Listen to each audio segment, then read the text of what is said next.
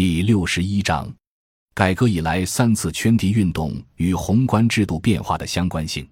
改革以来出现过三次圈地运动，可归纳为独具中国特色的地方政府公司主义发展的核心经验，也体现了农地征战与宏观政策的高度相关性。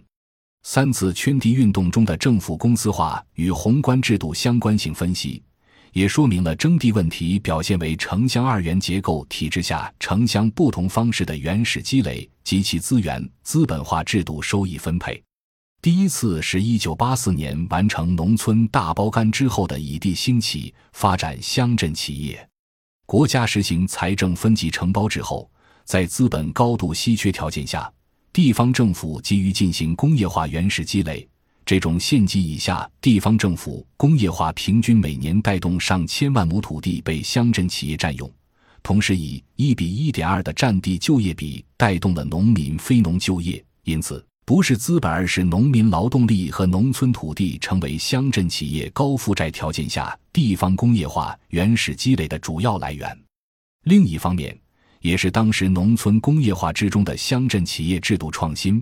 既没有引发对抗性冲突，也没有出现三农的问题，出现的是农民收入和消费大量增加所导致的典型的内需拉动性的黄金增长。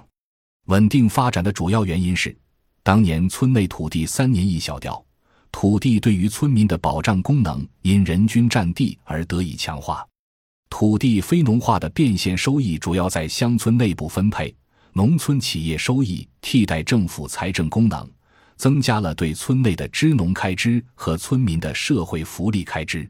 第二次圈地运动是以地生财，起因是1992年南巡之后各地大半开发区和1994年推进分税制改革时期的地方困境，大多数地方政府工业化尚未完成原始积累，却已经导致全国的2个普遍金融系统，无论是穷富地方都是普遍代差，同时是地方财政普遍赤字。这种严峻的宏观条件下不可能遏制的投资饥渴，迫使地方政府把农地拿来作为弥补地方财政亏损和继续工业化原始积累的主要来源。于是1992至1993年开始了第二轮圈地运动，接着出台的分税制改革客观上也促进了圈地运动愈演愈烈，直到1996年宏观紧缩时被中央叫停。同期，在农村资金非农化速度加快的同时，土地与劳动力2个要素的非农化比例愈益不合理，政府占地与带动就业的比例下降为1:0.8， 加之农民在农业上的收入增速下降，税费负担却愈益加重，遂使三农问题浮现。农村衰败反作用于宏观经济的则是内需不足，经济对外依存度大幅度提高。第三次是在1998至2003年银行市场化改革后出现的以地套现。20世纪90年代末期的金融危机促进银行的市场化改制，银行变成了商业银行以后就成为有自己独立的利益的金融资本，其异化于一般产业资本的特性决定了金融部门追大和追快，银行更乐于追大企业和流动性强的股市、房市、期市。那些越是规模小的、没有流动性的，银行就越得离远，就导致银行必然离开农业和中小企业。而在这种金融异化的情况下，地方政府工业化尚未全面完成，第三次圈地运动由此引发。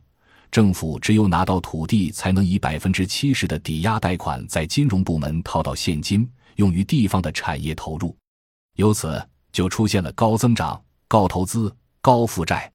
这时如果在宏观紧缩之中中央政府把银根、地根抽紧，土地供应中断，客观上已经绷紧的地方债务链条就断了。可见已经积聚起来的政府负债与土地金融连接的破产风险将有可能爆发。这就是全球化背景下的中国经济演变，高增长等于高投资加高出口加高债务。